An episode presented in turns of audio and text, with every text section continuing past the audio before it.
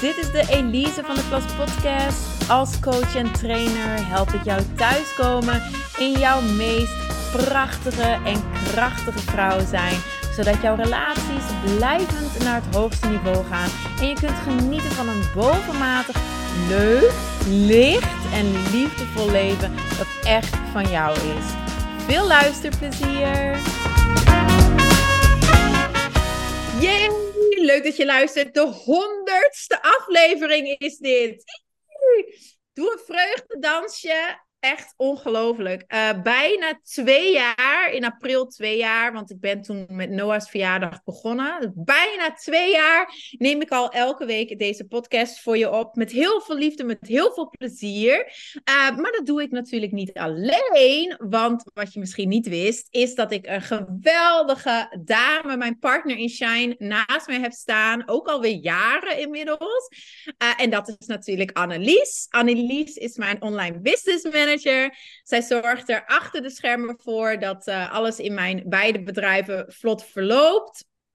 En uh, ja, ook alle techniek dat bij deze podcast komt kijken, dat regelt Annelies. Dus wat gaan we doen voor deze honderdste aflevering? Uiteraard, we gaan Annelies in het zonnetje zetten. Ik ga in gesprek met Annelies. Um, en we gaan het hebben over thema's waar we allebei ervaringsdeskundigen in zijn, namelijk het ondernemerschap, moederschap, en ook burn-out. Yes, let's talk about it. Annelies, super fijn dat je er bent. Dankjewel. Ja, hallo. Uh, merci om uh, mij uit te nodigen voor de podcast. Ik heb er inderdaad al uh, bijna 100 bewerkt en, en gepland. dus het is heel fijn dat ik hier ook mag zijn. Als ik nog even iets mag zeggen. Ehm, ik vind het ook echt zot dat we al aan die 100 afleveringen zitten bijna. En um, maar ik wil u daarvoor ook zeker in het uh, zonnetje zetten.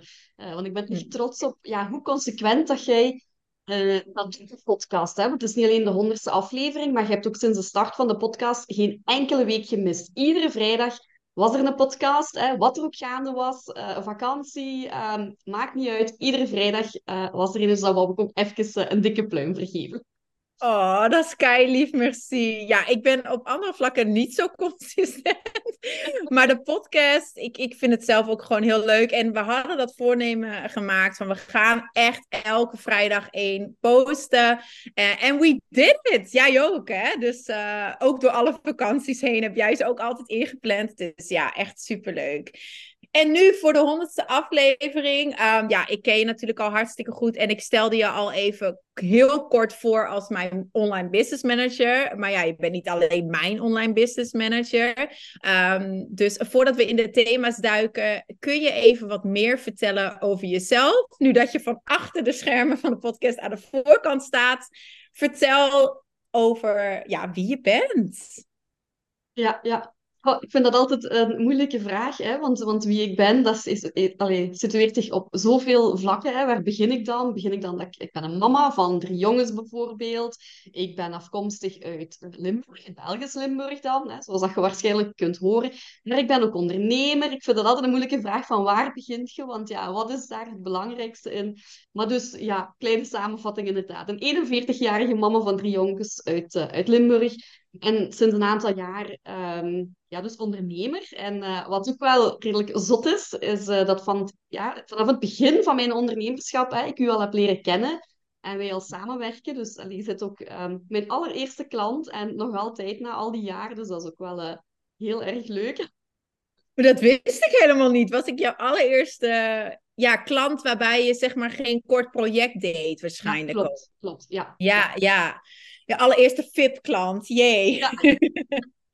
ja. nog steeds. Ik ben ook echt heel dankbaar voor onze samenwerking. Ik kan me ook niet inbeelden. Ik ben natuurlijk in. Uh, ik onderneem al langer, al tien jaar. Maar ik ben pas in corona toen begonnen met mijn online business zoals die nu is. En ik ben ook echt zo dankbaar dat ik jou toen tegenkwam. Want anders denk ik dat ik, dat ik het echt niet had over, overleefd hoor. Met al die systemen en zo. Ja, daar had ik nooit met, met offline workshops en shows die ik gaf. Dat bestond daar allemaal niet. Hè? Dus uh, we zijn een goed team, ja. Perfect En uh, match. nou ja, je zegt het als vrouw, we zijn zoveel. Hè? Dus uh, ik vind ook altijd de vraag, wie ben je? En denk ik, ja, zoveel. Want we hebben zoveel rollen als vrouw. Uh, maar als we even naar bepaalde rollen tussen haakjes van jou kijken, dan is het inderdaad het ondernemerschap. En dat is een heel groot iets in je leven als je ondernemer bent. Elke ondernemer weet dat. We hadden het er voordat we begonnen op te nemen ook al even over. Hè? Het verandert je mindset en het is de grootste persoonlijke ontwikkelingsschool die je ooit kan uh, doorlopen als je gaat ondernemen. Daarnaast ben je moeder van drie zoons. En ja, dat zeiden we ook al even voordat we, we hadden misschien beter eerder gaan opnemen. voordat we begonnen op te nemen hadden we het daar ook over. Want hè, moederschap is ook zo'n ja, transformatieve moment in je leven. En niet alleen als je dan eenmaal bevallen bent, maar elke dag daarna. Um, maar en ja, daarnaast ben je ook nog partner en natuurlijk vrouw, met alles wat daarbij komt kijken. Maar wat je uh, ook zei, is hè, als ondernemer. En ik weet van jou dat jij ook die transformatie naar het ondernemen hebt gemaakt vanuit een best wel groot thema. Ik noemde het al even aan het begin. Ja, want jij bent in loondienst toen in een burn-out beland. Klopt toch, hè? Ja, dat klopt. Ik had inderdaad ja. um, iets meer dan, dan 17 jaar ervaring in het, um, in het bedrijfsleven.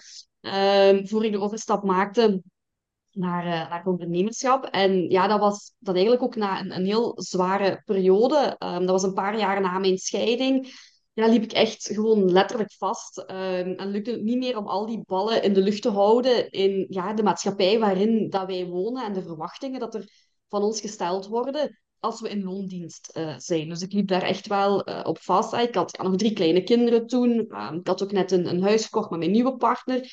Die, die Rob dan, die toch wel veel eisend is en waar ik nog weinig voldoening uit haalde. Um, ja, en dan een beetje gecombineerd met mijn perfectionisme. Dat was blijkbaar uh, het ideale recept voor een, um, voor een burn-out. Ja. Ja. ja, want de, er komen ook heel veel vrouwen bij mij terecht die dan een burn-out hebben gehad. En die dan ook beslissen van oké, okay, als er niks verandert, verandert er niks. En dit is wel zo'n harde uh, tegenslag nu, zeg maar, dat ik wel moet veranderen. Um, dus ja, voor dames die nu ook zouden luisteren, die in een burn-out zitten, ja, wat, wat zou je tegen, tegen hun willen zeggen, zeg maar? Want hoe, jij bent eruit gekomen natuurlijk.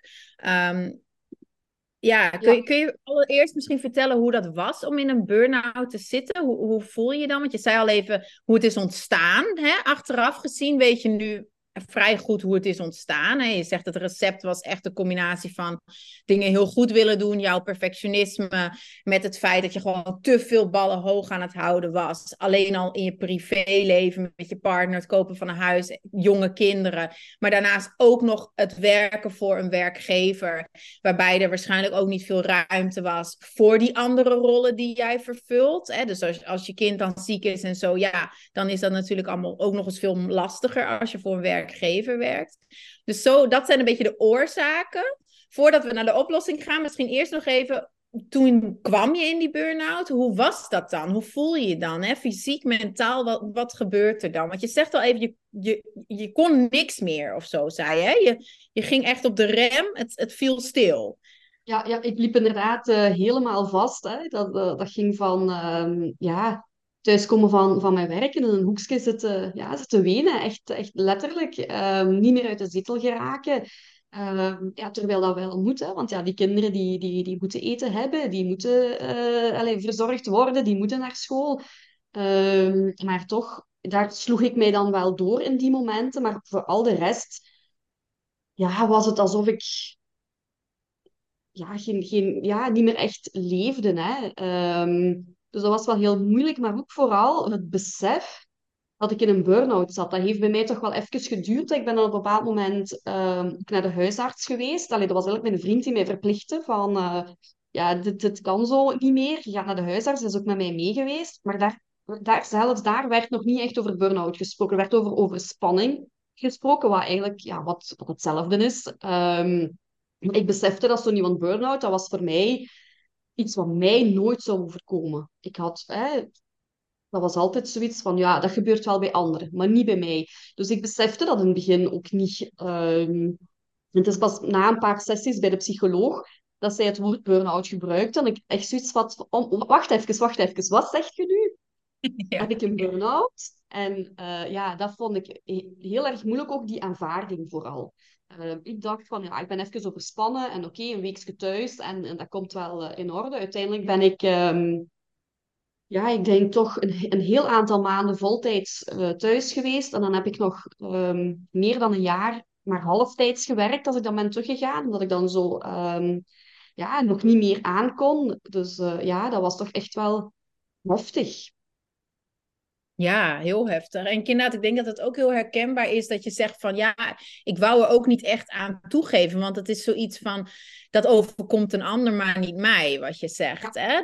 Uh, en ook dat je dan beseft van, oh, het is, het is echt wel iets heftigs. En dit, dit, dit kost mij maanden om hier uit te komen. Het is niet wat je zei, een beetje overspannen. Dat klinkt van, oh, je bent even wat over je grens gegaan. Net als dat je met sporten, je gaat even wat te veel over je grens staan. Dan gevoel heb je wat meer spierpijn, dus dan rust je wat meer en dan ben je er wel weer bovenop. Maar in dit geval was het niet een kwestie van een paar dagen of een weekendje even wat rustiger aan en dan maandag sta je er gewoon weer. Hè? Dit is inderdaad wel echt op een andere level een burn-out. Dus ik kan me inderdaad ook voorstellen, ik had het toen ook. Ik, ben nooit, ik heb nooit de diagnose gehad, ik denk dat ik nooit een burn-out heb gehad. Ik denk dat ik echt in die zin net op tijd was. Um, maar ik kan me inderdaad voorstellen dat je dan dat je dat dat nog zoiets grootster is dan dat je eigenlijk voor jezelf wil toegeven dan hè, dat er dan, dan aan de hand is. Ja. ja. En mag ik vragen hoe ging jouw werkgever daar dan mee om? Want je zegt je bent wel echt lang thuis geweest eigenlijk, of lang. Ja, je bent een tijd thuis geweest en daarna parttime weer begonnen. Ja, maar wel ik uh, was ervan verbaasd hoe goed dat, ze, uh, dat mijn werkgever er inderdaad mee omging. Want dat had ik niet verwacht, want ik, had ook, ja, ik was ook heel bang om, om thuis te blijven. Ik heb ook weken aan een stuk gezegd dat ik eigenlijk niet meer had mogen gaan werken. Maar ze kan gewoon niet anders. Want ik, kan, ik had dan ook een functie, een ondersteunende functie voor, um, voor een directeur. En ik had zoiets van, ik kan die, die persoon niet in de steek laten. En er is niemand die mijn werk, hè, ook zo'n beetje het gevoel van ik ben, ik ben onmisbaar, hè, wat natuurlijk helemaal niet zo is. Maar uh, dat, ik vond dat heel erg moeilijk, maar er is heel, heel positief op gereageerd. En dat vond ik, uh, dat, dat helpt natuurlijk ook wel. Maar ik heb wel al die tijd het gevoel gehad, iedere week opnieuw of iedere maand opnieuw, als ik naar de dokter moest, van ja, nu moet ik wel terug aan het werk, nu moet ik wel terug aan het werken. En dan werd er gezegd, nee, je zit er nog niet klaar voor. Nee, dat is nog geen goed idee. En uiteindelijk ben ik ook te snel terug aan het werk gegaan, halftijds dan. Maar het was achteraf gezien te snel. Ik had eigenlijk langer moeten thuisblijven, maar ja, kijk, dat is dan dat ook een beetje de tip die ik wil meegeven naar andere mensen die in die situatie zitten. Ja, die aanvaarding. Um, ik merk nu achteraf dat dat bij mij veel te lang geduurd heeft dat ik dat aanvaard heb en dat ik dat je jezelf de tijd moet gunnen om daaruit te komen. En dat gaat niet op een paar weken, dat gaat zelfs soms niet op een paar maanden. Het heeft echt tijd nodig. Dat heeft ook jaren en jaren geduurd eer dat je op dat punt beland bent. Dus dat is een, een, een overbelasting van jaren aan een stuk die in die situatie brengt, dat kan niet op een paar weken opgelost zijn. Dat heeft echt tijd nodig. En ik zie het ook ja, rond mij, met mensen die, die in die situatie zitten, dat dat zo'n beetje het moeilijkste is van u erbij neerleggen dat het even niet gaat, dat dat geen falen is, vooral dat het tijd nodig heeft. En doe dingen hè, waar dat je van oplaat. Ga gaan kijken, um, hè, waar laat ik van op? Ga ook niet ganse dagen in de zetel liggen, want dat helpt u ook niet vooruit. Maar geef het wel tijd. Geef uzelf, zowel lichamelijk, hè, fysiek als mentaal, geef uzelf de tijd om hieruit te geraken. Um, ja, dat, dat vind ik toch wel achteraf gezien een hele belangrijke. Ja, dat zijn inderdaad al goede tips. Want dat, dat ging uit. Hè, mijn volgende vraag zijn van, joh, jij bent ervaringsdeskundige hierin. Dus wat zijn eventueel tips die je zou hebben voor iemand die er nu middenin zit of die er misschien net uit is? Um, maar inderdaad, dat zijn kei fijne tips. Het, gaat om die acceptatie of die aanvaarding, zoals jij zegt, uh, van oké, het is nu zo. Hè, en ik kan er tegen vechten. Of ik kan, me, ik kan het omarmen, accepteren, aanvaarden, hoe je het wil noemen. Uh, dat is dan de eerste tip en de eerste stap eigenlijk. Makkelijker gezegd dan gedaan natuurlijk. Hè? Maar dat, dat, dat is wel iets wat, wat nodig is om te kunnen helen. En dan als tweede tip wat je zegt, is gun jezelf dan vervolgens ook die tijd. Hè? Dat, dat gaat een beetje hand in hand met die aanvaarding van het is nu zo. En ja, ik, ik ga mezelf de tijd gunnen om hier uit te komen. Want ik kan me inderdaad ook voorstellen dat je het eigenlijk anders ook alleen maar erger maakt. Hè? Als je jezelf nog meer druk oplegt, zoals wat jij in het begin ook deed. Elke week eigenlijk van nou, hè, volgende week ga ik echt terug beginnen hoor. Ehm, dat je eigenlijk jezelf ja, alleen maar meer overspannen continu aan het maken bent. Um, dus ja, ik denk, denk, dat dat inderdaad wel heel belangrijk is. Kan ik me inbeelden dat dat wel uh, de tips zijn om eruit te komen. En heb je eventueel nog een tip voor wat heb jij dan uiteindelijk um, ja, veranderd? Of hoe probeer je nu, want je bent er nu uit, hoe probeer je nu te voorkomen dat je weer in een burn-out belandt? Want ik kan me ook voorstellen, ik weet Loes, andere hè, collega van ons en vriendin, um, moet ik ook nog ooit misschien een podcast mee opnemen. Maar Loes heeft ook een burn-out gehad. En die heeft toen ook een keer tegen mij gezegd: van ja, het is iets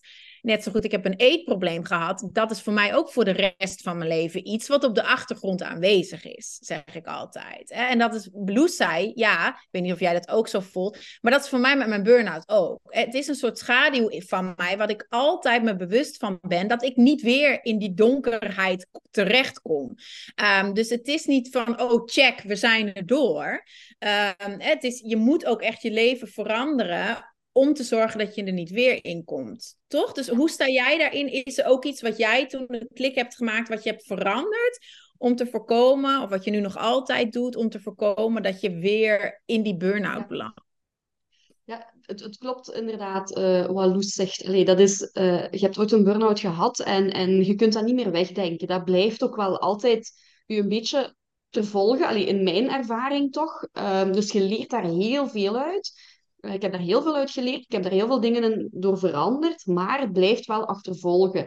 Um, dus wat, wat heb ik veranderd? Ja, de grootste stap was inderdaad dat ondernemerschap. Uh, dat heeft wel even geduurd eer ik die stap heb, heb gemaakt. Ik denk dat ik in 2017 of 2018 mijn burn-out heb gehad. En ik ben pas na corona uh, beginnen ondernemen, dus daar zit wel wat tijd tussen. Omdat dat voor mij echt wel tijd nodig had om te landen en, en om ja, die beslissingen te nemen. Maar dat is daar wel nog altijd een gevolg van. Maar uh, op dit moment, ook in het ondernemerschap, waar ik mijn eigen agenda kan bepalen, waar, eh, um, wat ik kan werken op, op mijn eigen energie en dergelijke, merk ik dat dat nog altijd voor mijzelf een valkuil blijft. Wat mij ook wel logisch lijkt, want ik ben wie ik ben. En ik loop tegen dezelfde dingen aan. En ik ben bijvoorbeeld perfectionistisch, maar ik heb ook mijn valkuil is overpresteren. Is hè, door, altijd maar doorgaan en niet willen stoppen. Is s'avonds de, de laptop er nog bij pakken. Oh, maar ik, hè, de kinderen zijn tv aan het kijken, dus ik heb thuis is, is hè, opgeruimd. Uh, dus ik heb niks te doen, dus ik pak die laptop er nog wel even bij. Terwijl dat helemaal niet moet, maar dat is een valkuil van mij. En dat merk ik wel. Uh, dus daar loop ik soms nog wel tegenaan ja, het verschil is nu, hoop ik althans, um, dat ik daar op tijd, ja, op tijd mee weet te stoppen of op tijd besef van, um, ja, ik moet het anders gaan aanpakken. Ik heb nu voor 2024 ook die, uh, zo als ik nadenk over mijn doelen of hoe wil ik dit jaar, um, wat wil ik allemaal gaan doen, waar wil ik aan werken, waar wil ik op letten, dan is dat dit jaar weer een ja, van, van mijn focuspunten. 2023 was voor mijn bedrijf ja, mijn bedrijf heeft een, een enorme groei gekend, hè, waar hard werken mee, mee gepaard gaat, wat ik ook wel leuk vind. Maar oké, nu moet er dan een jaar komen dat er weer balans in komt en, en um, dat ik daar wel weer meer aandacht aan ga hebben. Dus dat blijft echt wel iets. Ik, zal, uh, ik weet ook, ik zal nooit meer het energieniveau hebben dan dat ik voor mijn burn-out heb. Dat is ook iets waar ik mij bij heb moeten neerleggen, waar ik ook wel heel veel hulp in heb gekregen, maar ik zal nooit meer datzelfde energieniveau hebben of het energieniveau van ja, andere mensen die ik soms rond mij zie. En dat blijft, dat blijft voor mij toch nog altijd moeilijk. Ja, ja, daar zeg je ook nog iets. Inderdaad. Ik, ik weet dat dat uh, Loes en andere dames in mijn omgeving dat ook nog inderdaad aangaven. Van je, je, het is niet alleen een, een, een, schaduw of iets op de achtergrond waar je continu bewust van moet zijn dat je er niet weer helemaal in, in belandt, in die valkuil valt, zeg maar. Maar het is ook, het, het heeft je veranderd en getekend voor het leven. Dus ook al ben je eruit, je zult ook nooit meer degene zijn die je voor je burn-out was. Hopelijk ook niet weer degene die je was tijdens je burn-out. Dat wil je nu voorkomen. Maar je gaat ook niet meer terug kunnen helemaal naar die persoon die je daarvoor was. En ik denk dat dat met elke grote tegenslag of trauma uh, zo is. Hè? Je bent nooit meer degene die je daarvoor was. Um, ik heb dan ander soort trauma's. En ik weet, ik vond dat ook een hele lastige. Van ik ben dat deel van mezelf is echt dood. En dat klinkt heel hard, maar zo voelt het wel. En daar moet je ook om rouwen. Ik heb daar echt om moeten rouwen. Van ja, dat komt ook gewoon nooit meer terug. Um, en, en nu is het een kwestie van uh, vooruitkijken en ervan leren en noem maar op. Maar dat komt nooit meer terug. Daarom geloof ik ook niet in die quote, what doesn't kill you makes you stronger. Uh, want dat kreeg ik dan soms te horen. En toen zei ik altijd, hou er mee op. Ik was al sterk. Ik was al sterk. Dat is de reden dat ik eruit ben kunnen komen. En dit heeft mij niet sterker gemaakt. Dit heeft mij alleen maar veranderd. Het heeft mij veranderd. Het heeft mij getekend. Ik ben er niet sterker van geworden. Ik was al sterk. Dus... Uh, Um, en ja, dat, dat, is, dat is wat je zegt. Je, je, wordt, je bent nooit meer dezelfde. Ben je een sterkere versie? Nee, ik, nogmaals, ik geloof dat je al sterk was. Want anders was je er niet doorgekomen. Hè? Um, maar ja, het, het, is, uh, het, het, blijft een balans zoeken. Wat je zegt, het is goed dat je als je dan naar dit jaar kijkt. Iedereen doet dat natuurlijk. We zijn nog steeds in januari. Doelen voor dit jaar. Dat je dan weet, het bewustzijn hebt van ja, ik ken mijn valkuilen. En ik ga dus, als ik naar mijn doelen ga, ga ik ook de doelen stellen van die balans, et cetera. Want ik kreeg ook een mail van jou, ik denk vorige week al of zo, met al je vakanties van dit jaar. ja, dat was dacht ik, kijk, dit is dus echt supergoed, hè? Dat jij inderdaad, wat jouw talent is plannen, daar ben jij super sterk in. En je, hè, je bent heel strategisch en noem maar op. Um, dus dan moet je juist jouw talenten ook gewoon inzetten natuurlijk. Uh, want je, dat is dan het voordeel van het perfectionisme, hè, als we het positief draaien. Uh, jij wilt dingen heel goed doen en jij wilt presteren, maar jij hebt ook de skills om dat te doen. Dus als je die positief voor jezelf inzet en ook gaat zeggen van hé, hey, ik ga ook mijn vakantie, is dan een heel concreet voorbeeld. Ik ga dat op tijd inplannen. Ik mail dat naar al mijn klanten, et cetera. Ik kader dat af. Ik kader dat. Uh, ja, dat vond ik wel een hele goeie. Dus dat is misschien ook een tip in die zin voor vrouwelijke ondernemers die uh, een burn-out hebben gehad of uh, misschien op het randje zijn, is plan dat soort dingen inderdaad ook in. Hè? Plan die rust in voor jezelf.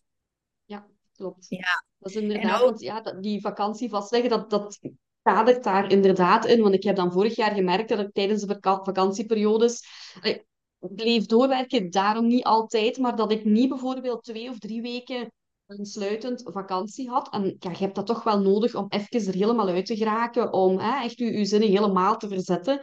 En uh, dan heb ik gedacht, ja, dit moet anders. Maar ja, als je natuurlijk wacht tot, tot de helft van het jaar en je klanten rekenen op u, dan is het nog heel moeilijk om te zeggen, ja, nu ben ik er drie weken tussenuit. Uh, ja, sorry, trekt uw plan.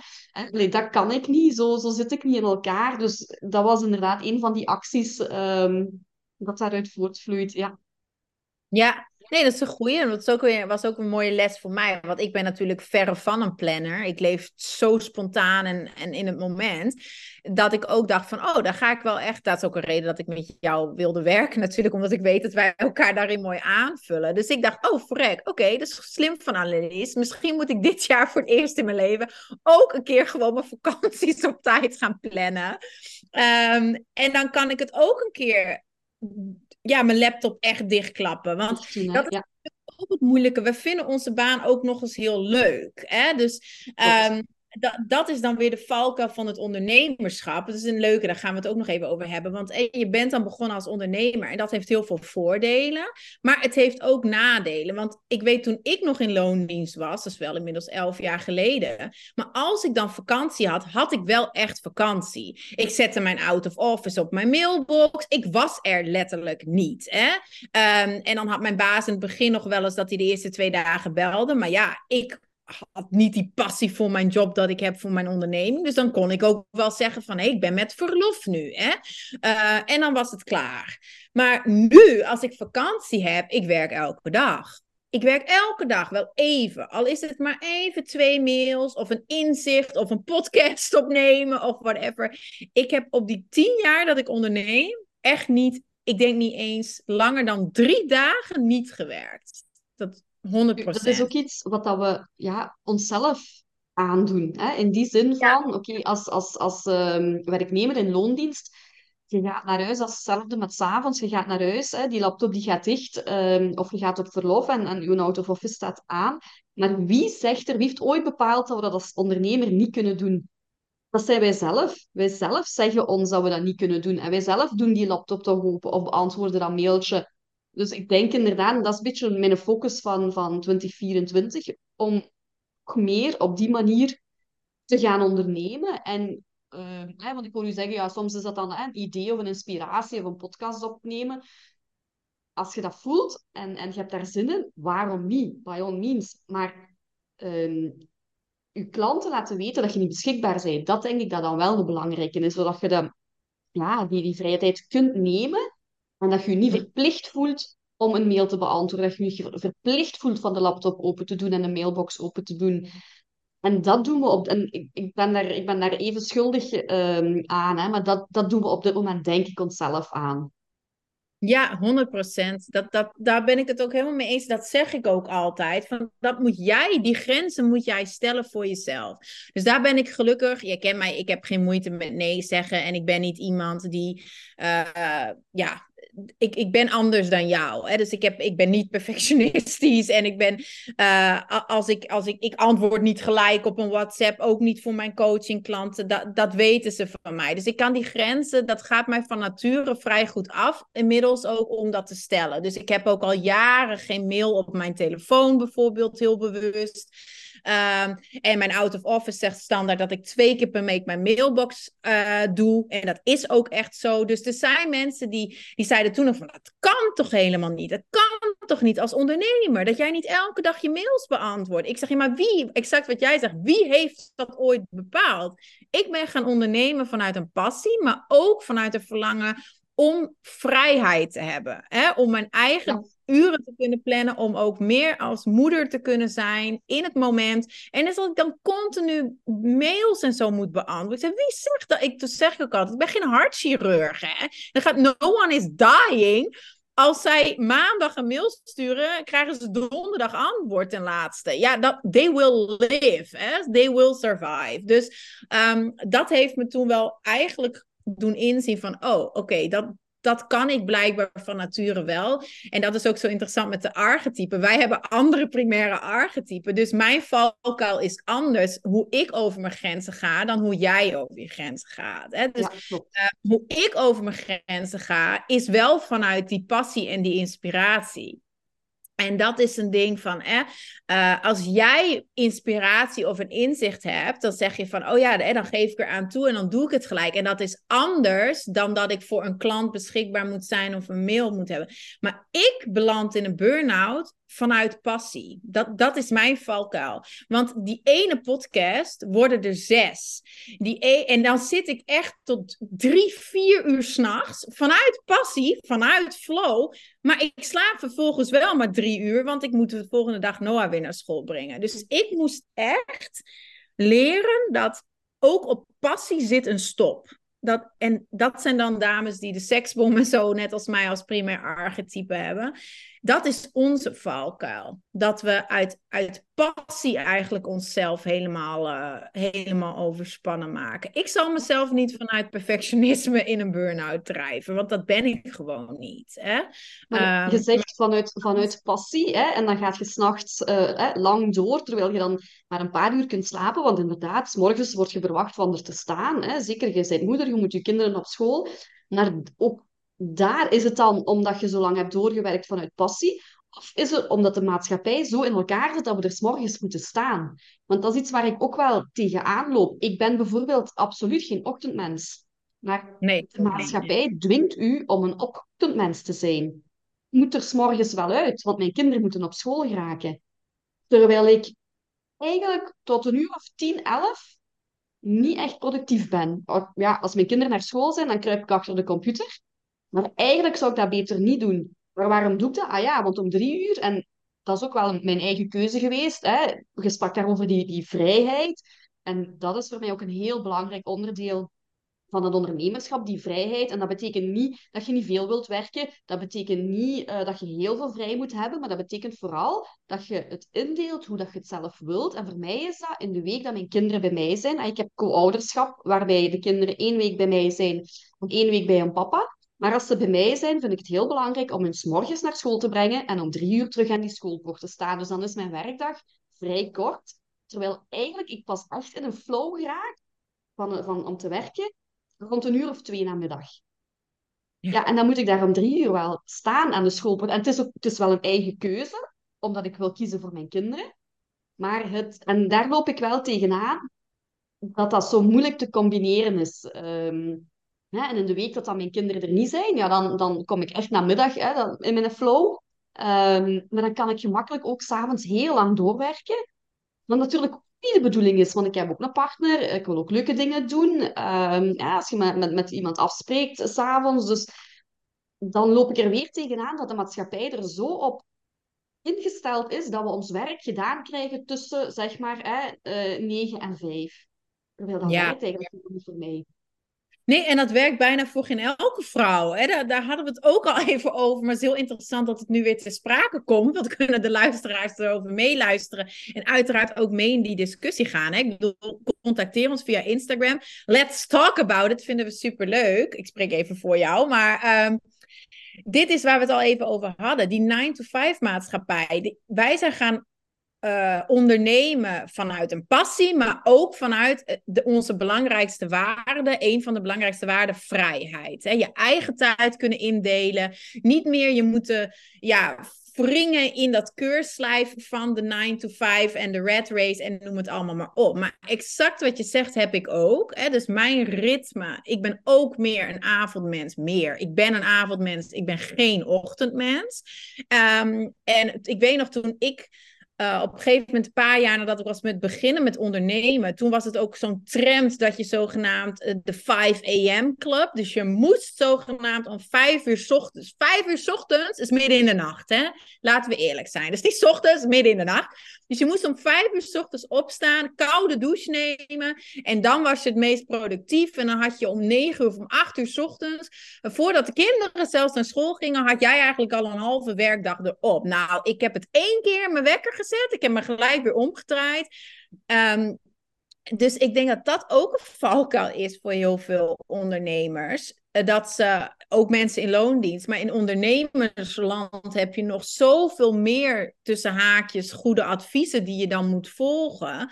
Dat je inderdaad wel dicht bij jezelf moet blijven van ja, maar wat past nou eigenlijk echt bij mij? Ik denk dat dat anders ook een regelrechte ticket naar een burn-out is. Als jij dan vanuit een burn-out gaan heel veel vrouwen ondernemen. Maar als je dan eenmaal onderneemt, dan heb je ineens wel voor je gevoel meer vrijheid. Maar aan de andere kant ook juist totaal niet. If that makes sense. Dat, dat is wat we zeggen. Je hebt zoveel meer vrijheid eigenlijk dan in loondienst. Maar met die vrijheid komen ook weer zoveel verwachtingen. Wat het dan betekent om ondernemer te zijn. En zoveel goede adviezen. En noem het allemaal maar op. Dat eigenlijk die vrijheid heel erg in de kiem gesmoord wordt. Ja, ik vind het een hele interessante, want ik heb dus hetzelfde als ik dan s ochtends, ik plan inmiddels, dat, dat kader ik echt af, nooit meer een meeting voor tien uur. Dat is echt mijn ding. Wij zijn nu om half tien beginnen kletsen, maar we komen ook pas echt op gang weer stipt om tien uur. Ja, maar echt, hè, toen zijn we gaan opnemen. Um, maar ja, dat is ook, dat weet ik inmiddels en dat kader ik af. Maar wat jij zegt, ik worstel dan nog met het feit dat ik als ondernemer wel een goed systeem voor mezelf heb gemaakt. Maar dat de maatschappij, en in dit geval het onderwijssysteem, daar zo tegen indruist dat ik inderdaad nog altijd het gevoel ben dat ik continu tegen mijn natuurlijke ritme aan het ingaan ben. Wat je zegt, omdat Noah dan wel om half negen op school moet zijn. Ja. En exact het moment dat ik hem ook ophaal, zit ik net altijd in mijn flow. Daar hebben we het ook vaker over gehad. Dat heb jij ook. Hè? Dus net om, om na de lunch en zo, ja, dan zit ik helemaal in mijn flow. En dan denk ik, oh shit. En dat vind ik dan weer lullig, soms ook weer van mezelf. Want natuurlijk wil ik graag Noah ophalen. Maar dan denk ik, ah, ik zit net lekker in de flow. En dat is eh, inderdaad die tegenstrijdigheid, hè? Want, want we kiezen er bewust voor om aan die schoolpoort te staan, om ze te gaan ophalen. En we willen dat ook echt.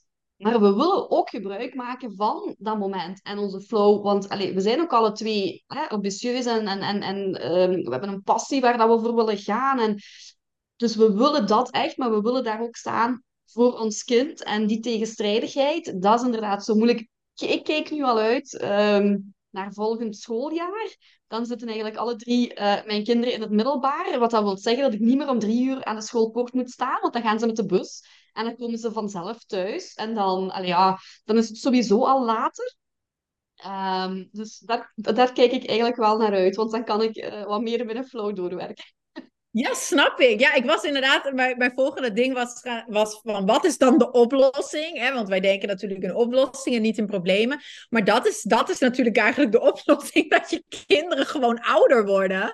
Zodat je, hè, als dames luisteren die kinderen hebben die al volwassen zelf zijn of ouder zijn, dan een middelbare school, of wat jij zegt, dan, dan is het alweer anders natuurlijk. Hè? Uh, want wat je zegt, dan kunnen ze zelf van school naar huis, dan komen ze eerder al later thuis. Ik, ik merk het ook bij Noah, ze worden ook gewoon veel zelfstandiger. Dat ze minder thuis willen zijn dan natuurlijk. Ik weet van mezelf als puber, ik ging heel vaak met een vriendin mee naar huis. Of we gingen nog ergens naartoe of whatever.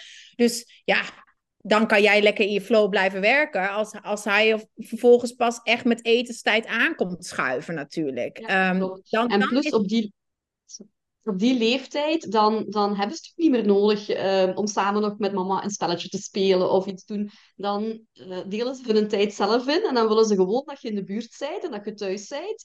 Maar ja, dat is dat eigenlijk al voldoende, dat merk ik. Allee, zeker bij, bij uh, mijn oudste zoon. Dus ja, dat helpt op zich ook al wel. En wat ik ook gemerkt heb, hè, ik vind het dan heel belangrijk om om drie uur aan de schoolpoort te staan. En dan weet ik dat mijn, mijn twee jongsten geregeld um, zeggen van ja, maar we vinden dat wel eens fijn om dan in de, opvang, in de naschoolse opvang te blijven. En um, ja, ik denk dan van, ik ga ze niet naar de opvang doen. Ik ben nu thuis. Dat is de reden waarom ik hiervoor gekozen heb. Dus ik, ga ze halen. En dan krijg ik de vraag, wanneer mogen we eindelijk nog eens naar de opvang? dan denk ik, ja, oké, waarom doen we dit? Ja, ja, dat is dan ook wel het loslaten van bepaalde overtuigingen die jij dan inderdaad hebt. Van oké, maar voor wat eigenlijk? Ik wil in die flow werken, zij willen in de naschoolse opvang. Voor wat sta ik eigenlijk aan de schoolpoort? Ja, ja. Bij mij is het... Is het een balans in vinden, hè. Van, want de ene keer hè, kunnen ze dan van de opvang en de andere keer um, ga ik ze dan wel halen. Dus allee, daar gewoon een mooie balans in vinden, zodat iedereen uh, tevreden is.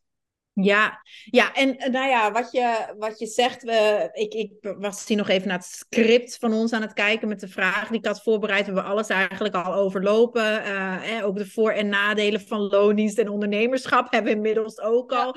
de voor- en nadelen van ondernemerschap. De laatste, um, wat ik hier nog zie staan, en dat is wel een, een goede ook nog eventueel oplossingsgericht denken. Jij bent echt de koningin van systemen. Uh, in mijn onderneming zie ik dat er is eigenlijk geen systeem dat je niet kent. En als je het niet kent, dan zorg je wel dat je het leert kennen. Uh, en you make it happen. Dat, dat, is, dat is echt een zaligheid. Um, ik heb daar ook natuurlijk weer van geleerd. En ik heb ook gedacht van, hey, hoe kan ik niet alleen in mijn onderneming meer gaan denken vanuit ons systemen die mij ondersteunen. Ehm, maar dat heb ik dan vervolgens ook doorgetrokken naar mijn privéleven, naar mijn persoonlijke leven, door te werken met apps, et cetera. En dat is misschien ook wel een tip voor de luisteraar. Wat, wat ik nu doe als ik um, dus een inspiratie heb, want ja, dat hou je niet tegen. Dat komt vaak juist ook als je even naar de schoolpoort wandelt, hè, of als je onder de douche staat, of dat soort momenten. Dan allereerst zeg ik, als ik het echt niet kan noteren in mijn notities van mijn telefoon, want dat doe ik dan nu. Als dat niet lukt, dan zeg ik ook altijd tegen mezelf, als het echt belangrijk is, dan onthoud je het wel. En dat is echt zo. Als ik vervolgens s'avonds, als Noah slaapt, dan achter mijn laptop kruip, dan komt dat of gelijk weer naar boven. En dan weet ik ook, ik moet hier iets mee. Um, of ik, het komt niet. En dan weet ik inmiddels ook, dan was het ook niet, nou ja, belangrijk, maar dan heeft dat zo moeten zijn. Snap je? Dan, dan was het blijkbaar niet nodig. Um, dus ja, qua systemen vroeg ik me nog af, want ik, ik ben daar heel basic in. Ik werk echt alleen maar met mijn notities op mijn telefoon. En uh, nou, dan stopt het eigenlijk wel. Ik heb echt nog een papieren agenda en zo. Ik had niet eens Google uh, agenda voordat ik met jou ging werken en zo. Ik had echt eigenlijk helemaal niks. Um, maar heb jij als uh, koningin van de systemen, heb jij daar misschien tips over? Er luisteren ook veel vrouwelijke ondernemers. Dus mag zowel voor het ondernemerschap een aantal systemen misschien. Um, en ook al voor je leven als moeder en als partner en als vrouw. Heb je daar misschien ook nog apps of zo waarbij je zegt: Oh, dat helpt mij echt om, om, om die balans te houden en om alles te kunnen, te kunnen plannen? Ja, ja. dat is uh, een heel interessante uh, vraag. Um, ja, dat ik niet zo goed weet waar te beginnen of waar te eindigen. Er zijn inderdaad zoveel apps, systemen, tools die ons het leven makkelijker kunnen maken. Maar alles hangt, hangt helemaal vanaf wat dat je precies doet. Hè? Bijvoorbeeld als, als ondernemer, maar ook wie dat je bent als persoon en waar dat je dan uh, behoefte aan hebt. Maar een van de apps die u ja, die bijna iedereen toch veel tijd kan besparen, is Calendly. Uh, Jij gebruikt dat ook, Calendly, uh, voor gesprekken in te plannen. Wat is dat? Dat is een online uh, afsprakensysteem waarbij klanten of, of, andere klanten, of andere contacten eigenlijk heel gemakkelijk een gesprek met u kunnen inplannen. Um, hè, dus dat is een online agenda, of waar, dat ze zien waar dat er vrije plekken zijn in uw agenda en waar ze automatisch iets kunnen inplannen. Als dat dan ook online meetings zijn, dan wordt daar automatisch een, een Zoom-linkje uh, bij meegestuurd. En dan, dat vermijdt dat je eigenlijk tien keer over en weer aan het mailen bent om een geschikt moment te vinden dat je allebei kunt.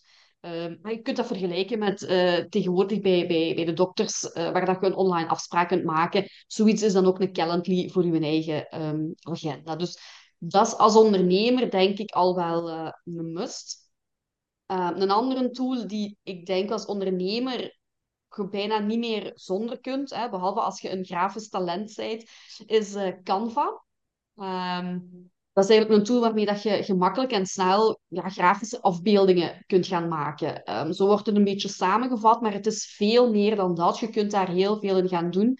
Um, en het voordeel is, je hoeft niet echt een grafisch talent te hebben of zo dure toepassingen zoals een InDesign te hebben om toch mooie dingen te maken. Um, en, en wat kun je daar dan in maken? wat, waar het meestal aan gedacht wordt, zijn uh, afbeeldingen voor social media. Hè, voor je posts op Instagram bijvoorbeeld. Maar je kunt er echt wel veel meer. Je kunt er echt documenten mee gaan opmaken, presentaties gaan maken. Je kunt banners maken, logo's. Um, je kunt het zo zot niet bedenken. En echt wel een tool die ook heel ja, gebruiksvriendelijk en intuïtief um, is. Dus uh, als je het nog niet kent, Canva, is het echt wel de moeite om eens um, te bekijken.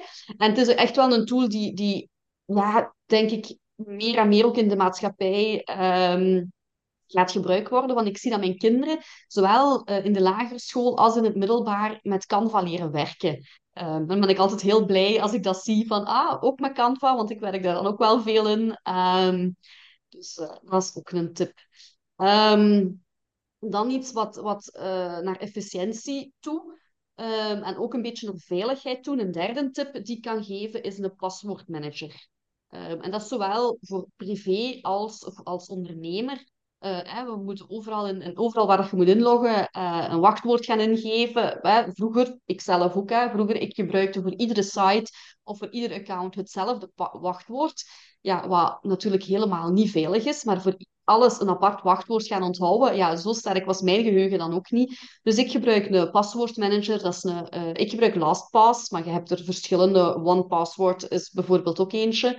Um, dat is een soort van kluis waarin dat je al je wachtwoorden zet. En het enige wachtwoord dat je dan moet onthouden is het hoofdwachtwoord van die paswoordmanager. Um, en er bestaan dan zo van die leuke um, tools daarbij. Ik gebruik dan LastPass. En alles wat ik in de Chrome browser open doe, gaat onmiddellijk mijn paswoord gaan invullen. Dus ik moet het zelfs niet meer gaan opzoeken in mijn kluis om over te tippen of om te copy-pasten. Nee, dat wordt automatisch ingevuld in mijn browser door een, een Chrome-extensie. Um, ik heb daar ook een app van op mijn telefoon. Dus als ik op mijn telefoon ergens inlog, ja, dan vult hij dat ook automatisch in. Dus dat is ook um, wel handig.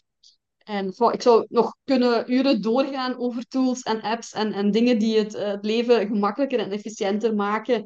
Dat zou ons te ver brengen. Ik heb, wat wij hier bijvoorbeeld uh, thuis gebruiken, is een, een, een eh, online boodschappenlijstje dat gekoppeld is met onze Google-assistent.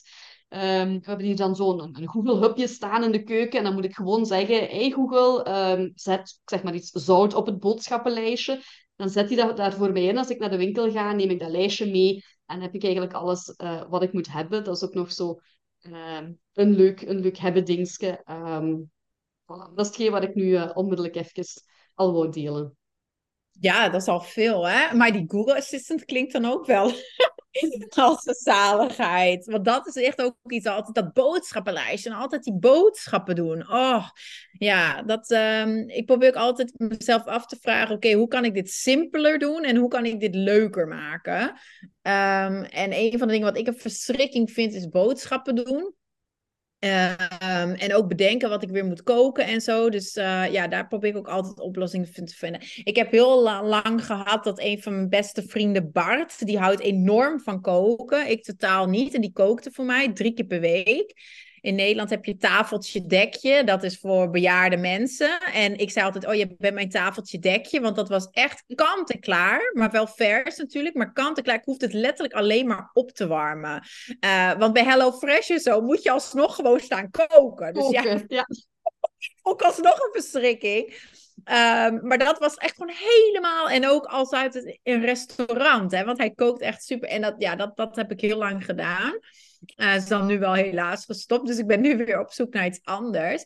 Maar wat, wat ik bijvoorbeeld heb, is de Albert Heijn app. Ja, dat vind ik ook echt een uitkomst. Want ik laat mijn boodschappen dan leveren. Dat kost dan 4 euro. Maar dat is me zo waard. Want ja, ik woon ook in het centrum van Antwerpen. Dus ik, heb, ik kan ook niet even pal voor mijn deur makkelijk uh, parkeren en uitladen. Dus eer dat ik met mijn auto grote boodschap heb gedaan, parking drie straten verderop, sleuren met die boodschap. Ik denk, waar, waar ben ik mee bezig? Bezig. En dacht ik hoe kan dit simpeler? Ja, online bestel ik mijn boodschappen.